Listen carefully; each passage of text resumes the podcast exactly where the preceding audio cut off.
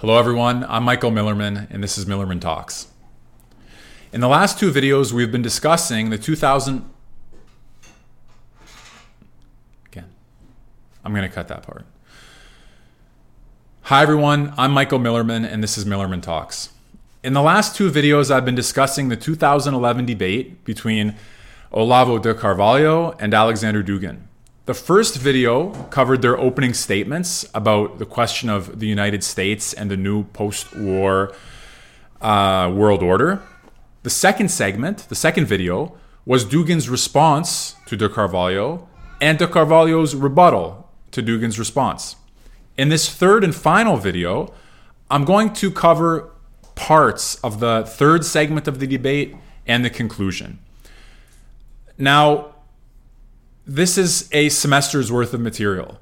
I can't go into all of the detail and I can't cover everything that's said. It's going to be a thin slice of what you'll find in the text itself. But the link to the debate is in the description of the video. And if you want to go dig into the details, do it there. I will be referring to a couple of passages in particular that you can go to look at, but this is no substitute for reading the text. I don't pretend to give you an exhaustive overview. Bear with me. It's a lot of material, and I'm going to be brief and selective. As you saw in the last video, Carvalho has been calling Dugin a political propagandist, objecting to Dugin's support for Russia and China, criticizing his willingness to collaborate with the Islamic World Project, and suggesting that Eurasianism itself is part of the syndicate's globalist attack on Christians, Jews, and American conservatives. In his response to De Carvalho's rebuttal, Dugin expresses disappointment in how the debate has gone so far. He expected that De Carvalho would represent Brazilian traditionalist philosophy, but the spirit has been quite different. Dugin states he's only continuing the debate begrudgingly out of his obligations before the young Brazilian traditionalists who invited him to participate in it. So you see, things have gone quite awry. And you have to keep that in mind. The debate is on a level that satisfies neither Dugin nor De Carvalho. Neither is getting from the other what they'd like to get. Two different levels, two different tracks going on here simultaneously. Um, now, in fact, in this third segment of the debate, De Carvalho again tears into Dugin for what he sees as his imprecise, misleading, uninformed, and overly ideological utterances. Come here.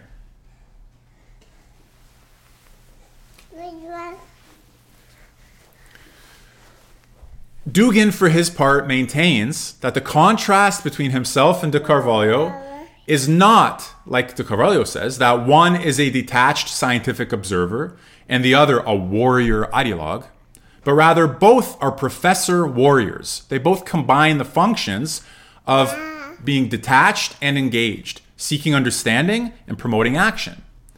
Dugin says both of them are trying to understand the world and to advocate for what they see as good in it, against what they see as evil in it. What accounts for the different visions is not that Dugin is an ideologue and De Carvalho a scholar, Dugin says, but rather that each of these professor warriors operates with different ontologies, anthropologies, and sociologies, largely civilizationally determined. Dugin responds to claims that he's a mere ideologue by suggesting that de Carvalho is ideological in playing on the false humanitarian sensibility of a Western audience when he attacks Russia and China and when he says nothing about US atrocities. For Dugin, de Carvalho is just positioning himself to be close to the Christian American right. And Dugin sees that as a, uh, as a marginal, m- marginal, idiosyncratic, and disingenuous um, stance. If you recall from the last video, De Carvalho says he's on the side of Catholic and Protestant Christians, the Jewish people, and American nationalists. But remember, he thinks they don't really stand a chance against the three monsters uh, Russia, China, global um, Western globalism, and the Islamic project. But nevertheless, they're the three powers that he says he supports despite being underdogs. Catholic and Protestant Christians, the Jewish people, and American nationalists. So Dugin interprets that as follows.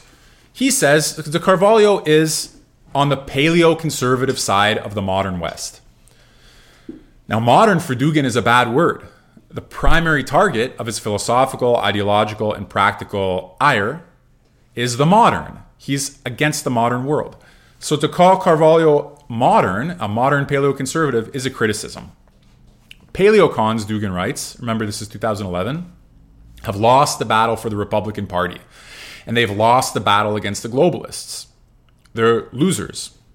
American paleoconservatives, he writes, the traditional American right, are doomed. Their discourse is incoherent, weak, and too idiosyncratic. Paleoconservatism is an ad- inadequate response to globalism for Dugin. Anti modern traditionalism is the way to go. To return to the tradition, he says, we need to accomplish the revolt against the modern world and against the modern West, alluding to Julius Evola. Absolute revolt, spiritual, traditionalist, and social, parenthetically socialist. The West is in agony. We need to save the world from this agony and maybe save the West from itself. The modern and postmodern world must die. Only in that way can real traditional values be preserved. The best representatives of the deep and noble West, I'm still quoting, should be with the rest. Oh, no, I'm not quoting. I'm paraphrasing.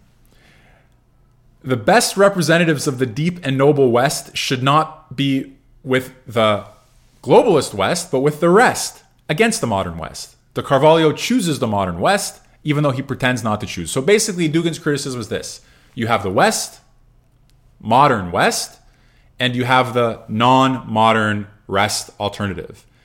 And if you try to find a third way or a third position that isn't between these two powers, like for example, the paleo conservative modern West, you're fighting a losing battle. It's not relevant, it's not serious, it doesn't have a chance, it's marginal, and so on. And that is a big part of his criticism of uh, de Carvalho's proposals. So he continues to hate the East and to hate the globalist elite. You see, so neither one nor the other is Carvalho's position, neither nor. Um, that is his personal decision, maybe the decision of some North American Christian right, but it's too marginal and of no interest for me, Dugin writes. So as for his ideas about the syndicate, now if you remember from the last video, or if, if you don't, if you haven't watched it, that's fine. But de Carvalho claims that the global elite is not centered in the United States. It's not American. You can't equate global globalist elite with America because he says that the global elite, this syndicate, series of families that live outside of the United States, whose goal is in part to destroy the United States. So Dugin calls that theory a banal and one dimensional conspiracy theory. And he writes that there are many other theories of a more extravagant and brilliant kind in their idiotism, including David Icke's theory about interdimensional reptilians.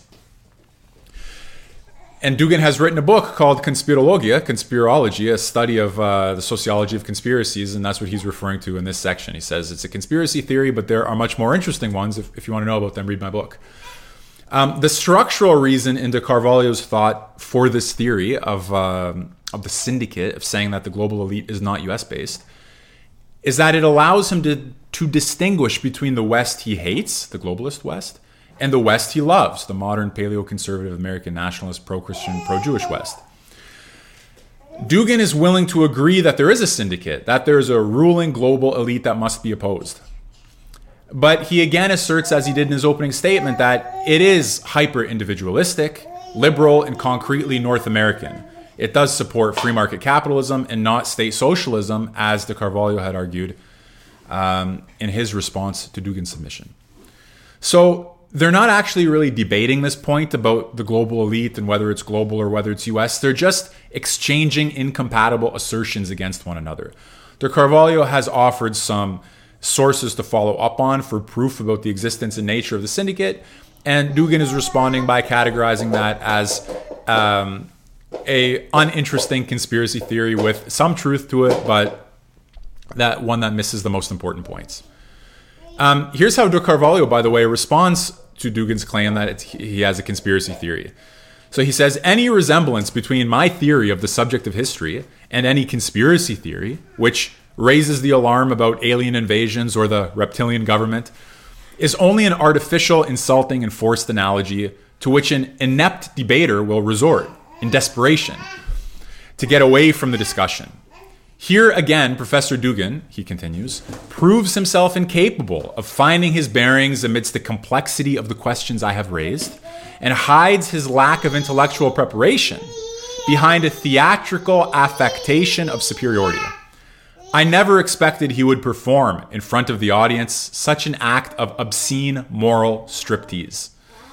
So that gives you a good sense of the tone of much of de Carvalho's response, so far as it consists of his criticizing Dugin for ideologically supercharged, analytically impoverished utterances. Much of his response is the substantial elaboration of arguments, however, and though I can't cover it all, I do recommend reading it.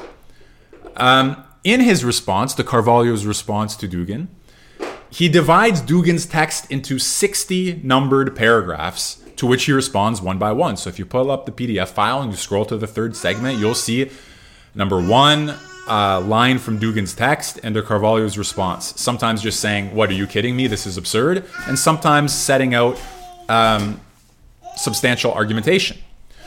So throughout throughout De Carvalho's response in segment three, he blasts Dugin again and again for dodging all the decisive questions and failing to respond to any of the arguments De Carvalho had made, for example, about the Orthodox Church, which you'll see in my other video, about individualism versus holism, whether those concepts even make sense in the way that Dugin uses them, whether it's true that Eurasia is holistic and America is individualistic, given, given empirical statistics about adoption rates and so on.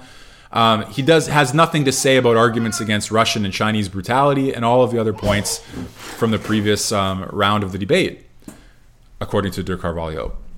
Dugin has merely pounded his chest in a display of affected superiority.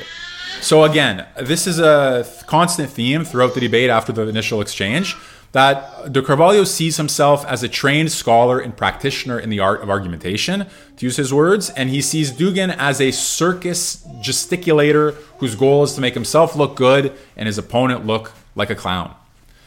Um, and therefore, he feels the need to respond to all of the statements that Dugin makes about him so that he can show the mask Dugin has put on his face doesn't at all correspond to the reality. Not all 60 paragraphs are equally interesting and important. Some of them are kind of funny, but as far as the substance, they're not all equally important.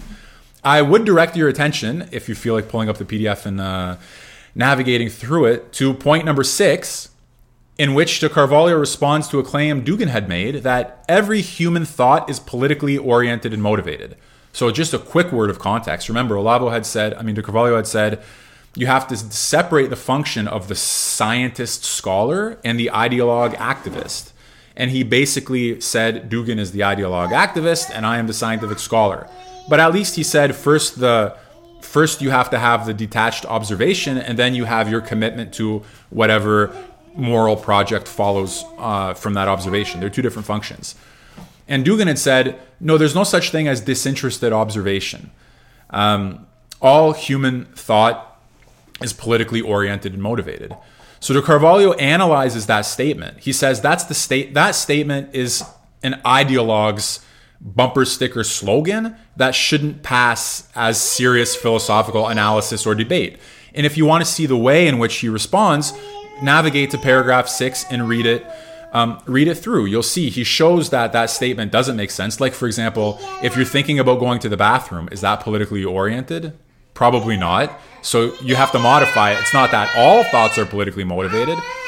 Now, the, the problem the problem really is that there's some truth and meaning to what Dugin says, and there's definitely a lot of uh, truth behind De Carvalho when he shows that this statement is so general that he can't have meant it that way, and therefore he criticizes it for its lack of analytical rigor. But what the debate is missing is a goodwill effort on their part to understand well what is the truth that he might have been getting at when he said that rather than just discrediting and that goes both both ways. Um, so unfortunately they didn't have a mediator who could translate basically one to another in a way to make the conversation more productive but de carvalho is right. Dugin does throw around a lot of claims that don't necessarily bear uh, rigorous philosophical analysis but at the same time aren't necessarily reducible to cheap political propaganda in the way that De Carvalho says. Anyway, in his response to Carvalho also opines that Dugin doesn't understand conceptual, terminological, and historical subtleties. He's constantly trying to correct that carelessness, or at least to point it out and to um, call it out. Let me give you an example. Dugin had written that the will to power permeates human nature in its depths.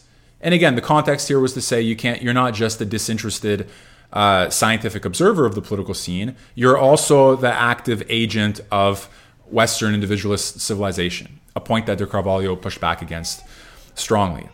So, in that context, Dugin writes that the will to power permeates human nature in its depths. And in numbered paragraph 7, where you can find it, Carvalho says that decreeing the primacy of the political means reducing the contemplative life to the will to power. If everything is the will to power, that means the contemplative life is also the will to power. But that's absurd, he says, and not compatible with Dugin's professed support for traditionalism, because part of the part of traditionalism is reverence for the contemplative life as something distinct from the life of mere action. Moreover, he writes, will to power as the ultimate explanation of human acts is not a valid description of reality. And it's not even a theory, it's a morbid projection. Will to power is a factor in human acts, he writes, but not the predominant one and not always to the same extent. Are all human acts permeated by will to power, he asks? Certainly, but to what degree? And what is the proportion between this motivational force and the other forces involved? When you have sex with your wife, there's certainly a tiny amount of will to power at play. But if it predominates over will to pleasure, affection, the impulse to please the beloved one, etc., then it will not be an act of licit sex anymore, but rape, he writes. And ask your wife whether she cannot tell the difference. In other words, you have a brief and general statement that will to power and political motivation is omnipresent. And then you have de Carvalho saying, slow down there, champ. Let's draw some distinctions. Let's let's get some degrees. Let's see what other factors are there. And sometimes it's slightly, well, not condescending, but when he he suggests that Dugin has never thought through these questions, that he has been poorly educated, that he is just a sloppy and careless thinker. And my sense is that the truth is not quite um, what De Carvalho says about that, and that there's an opportunity for them to. There was something like an opportunity for them to have a more productive dialogue about what the other forces are than will to power, how exactly Dugin understands it, why it matters. Is he willing to say that it is or isn't the most important thing. But anyways, I'm just trying to convey to you the nature of de Carvalho's response to Dugin's claims. So that was an example of how he tries to he tries to subject an ideological slogan or what seems like an overgeneralization to more careful analysis in order to show that Dugin has uh, oversimplified by far. Now, Dugin had also said in his response that we can't compare. So, if you remember, De Carvalho had said, you support Russia, China, and the Islamic world over the United States project. But nobody has shed more blood than Russia, China in recent uh, cent- in recent century. And you can't tell me that Russia cares about holism when you compare the behavior of their um, corrupt societies and autocratic leaders to a much to a solidarity of human dignity in among American individualists. And Dugin had said, look, it's overly quantitative to try to compare the number of deaths. You know, what are you going to say that Chinese have killed this many million and Americans have killed this many million? Dugin criticized the application of quantity criteria to this moral calculus. And de Carvalho is having none of it. He says that argument is totally ridiculous. What is it that differentiates, he writes, a personal misfortune from a global tragedy, if not the number of victims? One person gets hit by a car, or a plane with 150 people goes down, or a city of 100 million, 100,000 gets wiped out. Well, the number seems to matter. The number of victims seems to matter in terms of the weight of the global tragedy. And he says this is no presumption. It's not a presumption, it's the definition of the terms being used. Genocide is the systematic annihilation of an ethnic, political, or religious community. In other words, it has quantity built into it. And he says look, if the number of human beings murdered does not serve as a measure of the gravity of a genocide or a democide, extermination of a civilian population by its own government, why should we distinguish at all between the Holocaust and any individual homicide? If, if the number of people killed means nothing, then all of these concepts just become mush. So he says, Dugin, please spare me. Quantity does matter. It helps us to draw qualitatively relevant distinctions. Uh, moreover, he continues just to give you again a sense of just how just how vigorously he wants to oppose Dugin's claims here. He says it's a complete inversion of all sense of proportion, an insane logorrhea of one who, having no argument, desperately tries to bewilder the audience to prevent it from seeing the bare and crude reality. Okay? Now remember I said there's 60 points. I'm going through two or three of them here at most. But are you beginning to get a sense of what some of them are like? So if Dugin says it's you're either with the West or you're with the rest against the West, the Carvalho will say, hang on a second here. Let's draw some distinctions. There's not just a West and the rest. There are different categories. There are different um, actors. There are different allegiances. And moreover, one of de Carvalho's um, criticisms is that Dugin is discounting non powerful alternatives.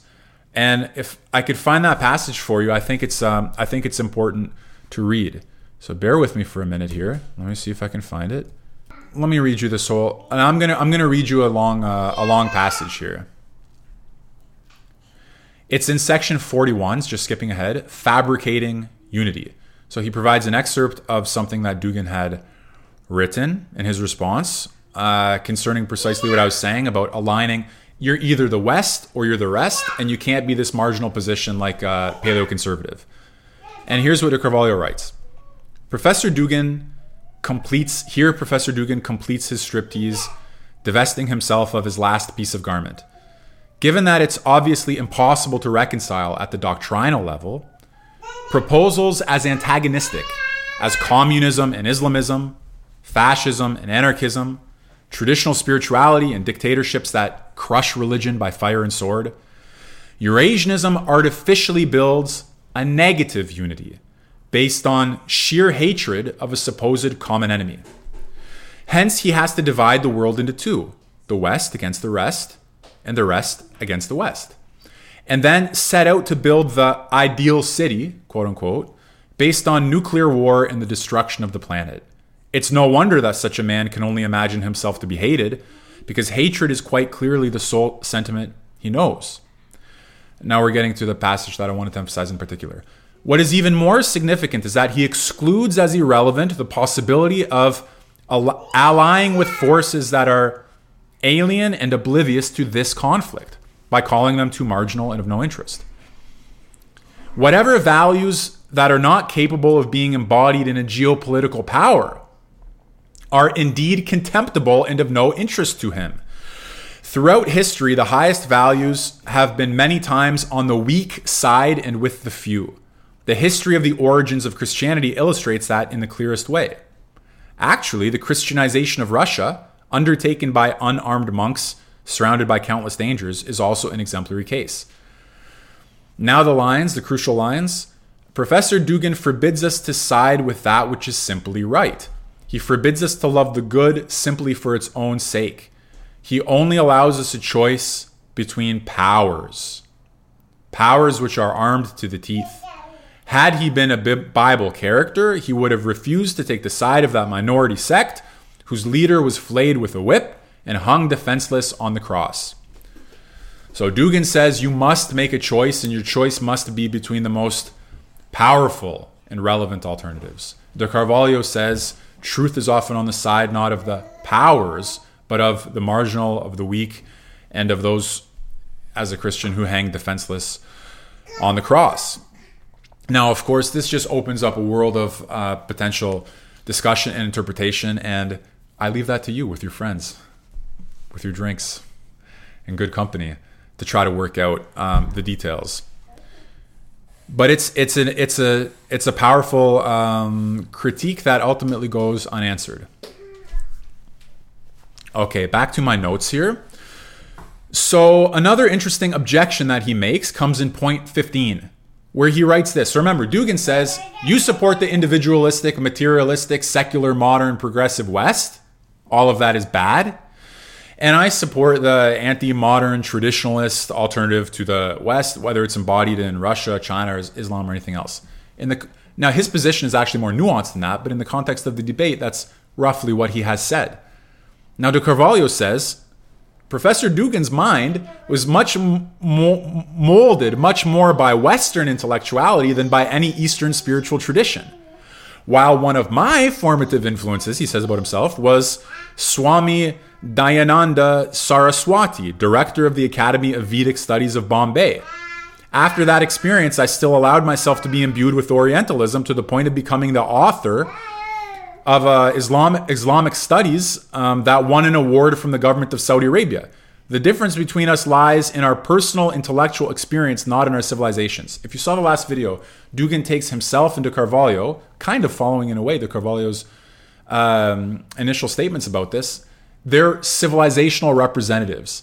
The Carvalho says, if you remember, Dugin had said, I'm more Brazilian than you are, Mr. America. And now Carvalho says, I'm more Eastern than you are, Mr. Eurasia. Okay, tit for tat. Um, but hey, there may be something to it. Now, I can imagine him saying, You won an award from Saudi Arabia. Okay, but the Islamic Eurasianism isn't Saudi Arabian, it's Iranian. But okay, we'll leave that for another occasion. Um, pr- that's kind of how the debate goes. There's a potentially pretty interesting philosophical point of disagreement between the two of them, covered in points uh, in a couple of the points of De Carvalho's response. For example, paragraphs 25 and 26. So Dugin had said, without going into a lot of detail about it, that subject object dualism is a specific feature of the West. Okay, so they got into the territory of thinking about what is the human being, what is knowledge, what is reality, what is being, what is existence. Okay, we're become, we're on the territory that I myself prefer, the philosophical side of all of these questions. What is the human being and what's our place in the whole? How do we know it? How do we understand it? And how do different interpretations of those things impact our political uh, outlook? So, what's the relationship between the philosophical dimension of our human self understanding and our political ideologies? And in that context, Dugin had raised the kind of like common by now Heideggerian criticism of Western modern subjectivity as being comprised of a subject object dualism. Now, his response, De Carvalho's response to this, makes me think that he. Now it's 2011, so it's hard for me to think back what exactly was in Dugin's head in 2011. But I, that's when I started translating him. But having translated him and studied him for these years, I can tell you this response shows me that there's a deep and fundamental misunderstanding. Like at the most, at the philosophical core, there is a deep understanding, misunderstanding, and a disagreement and a misunderstanding between these two. So here's what De Carvalho writes. First, I'll read what du- this line again that Dugin said and De Carvalho's response to it. The subject object dualism is rather a specific feature of the West. That's Dugin. Now De Carvalho comments. What nonsense. No Oriental doctrine has ever denied this dualism as a datum of experience. A datum, by the way, implicit in the simple fact that we do not know everything that is around us. Actually, continuing the quotation, what some doctrines did was to deny absolute validity to dualism on the plane of metaphysical universality.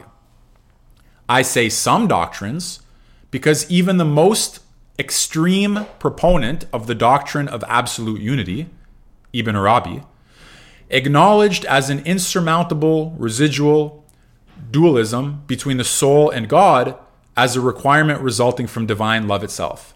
Okay, let me step back and just explain. This short little paragraph response, but it requires some unpacking. So Dugin says subject object dualism is a feature of the West.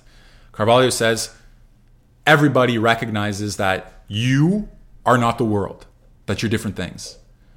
And even the pe- even those mystics who talk about divine unity with God, even they separate God and the soul, even if at some point they see them fused in an act of mystical love. So he's like, don't give me that don't give me this nonsense about subject object being a Western invention or Western discovery or Western conception. It's given in experience everywhere and at all times that you and the world are distinct. That shows me a total disjunction between their universes of discourse, where de Carvalho finds himself and where Dugin finds himself, for this reason.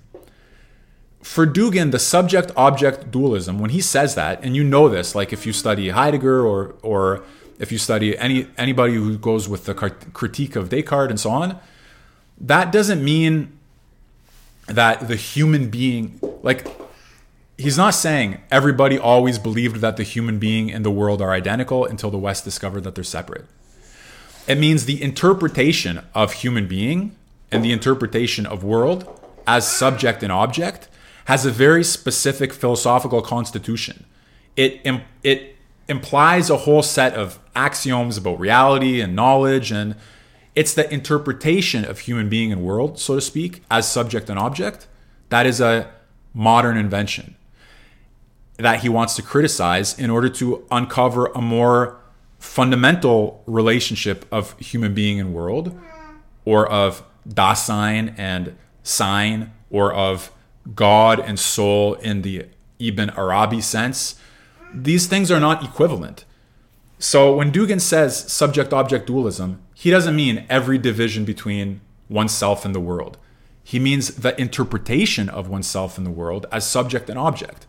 Now, if the bizarre thing here is that De Carvalho repeatedly emphasizes that he's trained in philosophy and Dugin is a hack. But at this kind of crucial phase of the debate where they're talking about the potential understanding of the human being that underlies their different uh, world conceptions or ideologies or worldviews or philosophies, he misses the mark just totally. And it's so bizarre because he, the the potential area of overlap here like the this could have been a beautiful spark let's talk not about descartes modernity subject and object but let's talk about ibn arabi and the, the relationship between the soul and god and this deeper dimension of human being which is so vital for dugin in fact even ibn arabi himself plays an important role in dugin's thought through Henri Corbin, the Heideggerian scholar of Islamic mysticism. So this is just it's really mind-blowing. The the the misfire here, totally unintentional but hugely revealing. In my view, I'm predisposed to, to always focus on the philosophical dimension as the most important one, which is not at all to downplay the the legitimate refutations Carvalho might have or the legitimate counterpunches Dugin might make. Um, but in my view, like the crux of their disagreement is that whatever misunderstanding is going on at this level, that they have such different conceptions of what philosophy is, that their Carvalho can take it for granted that you'd have to be an idiot to think subject object dualism is modern, whereas Dugin can take it for granted that you'd have to be an idiot not to know that. So, what's the difference there?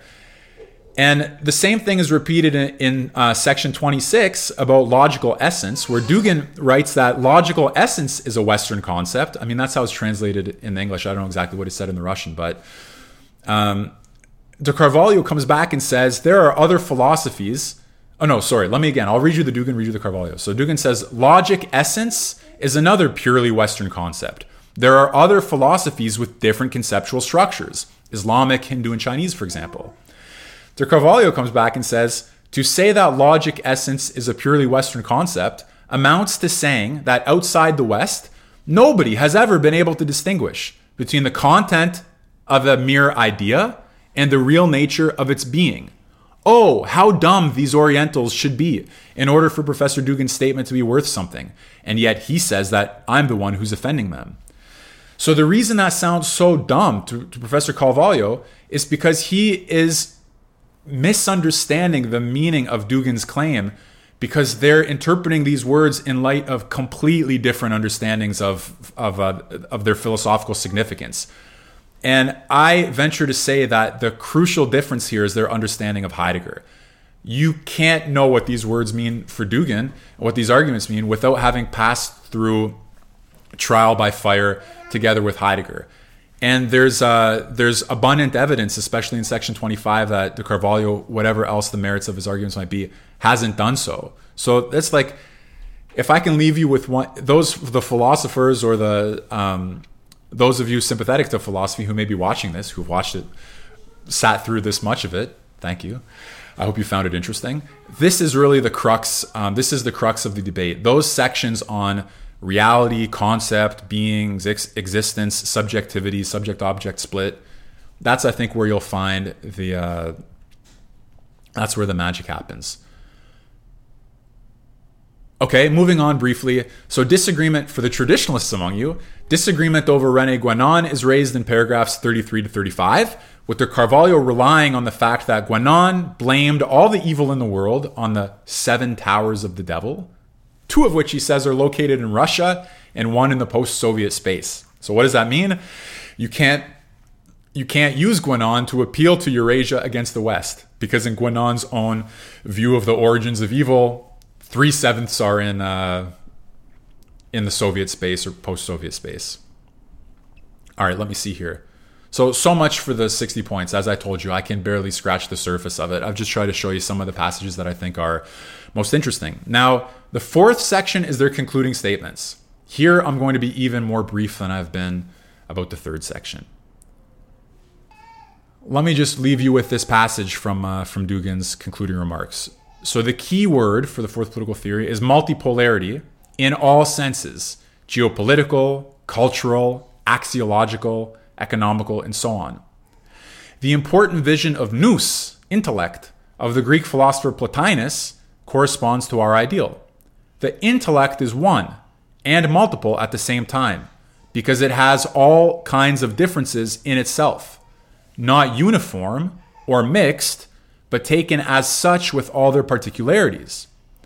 The future world should be noetic in some way. Multiplicity, diversity, should be taken as, the, as richness and treasure, not as a reason of inevitable conflict.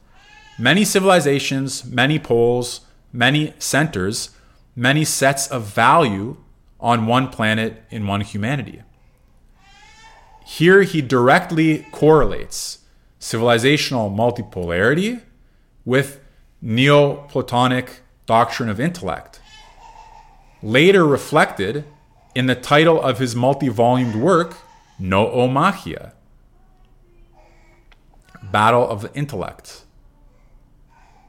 No, Vaini, Vaina, Vaini Uma. Battles of the Intellect. So one, nous. Anyway, this correlation of multipolarity with Neoplatonism, I suggest, is where this debate and the study of Dugin in general could go if it wants to go beyond just accusations of political propagandizing.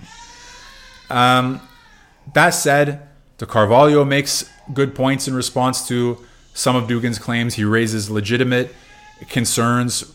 He clarifies concepts that were left unspecified. He shows some, at times, carelessness and potentially confusion, or even moments where indeed the ideological dimension of Dugin's work may push out uh, the scientific or the theoretical or the philosophical side. So look at the debate, read the debate. The split between paleo conservative, modern Western American conservatives who support Protestant and Catholic Christianity and the Jewish people, as Carvalho defined himself. And on the other hand, Eurasianists and fourth political theorists of a Dugin style is a legitimate uh, split worth understanding. And let me just add this before um, before I say goodbye. When Bolsonaro was elected, did I say that correctly? Let me see here. Bolsonaro, yeah. When Bolsonaro became president of Brazil, there was a lot of talk um, of the rise of right wing populists, fascists, nationalists around the world, equating all of them one to another. Netanyahu equals Putin equals Trump equals Bolsonaro equals Orban, and so on. But here you actually see um, that there's a criticism of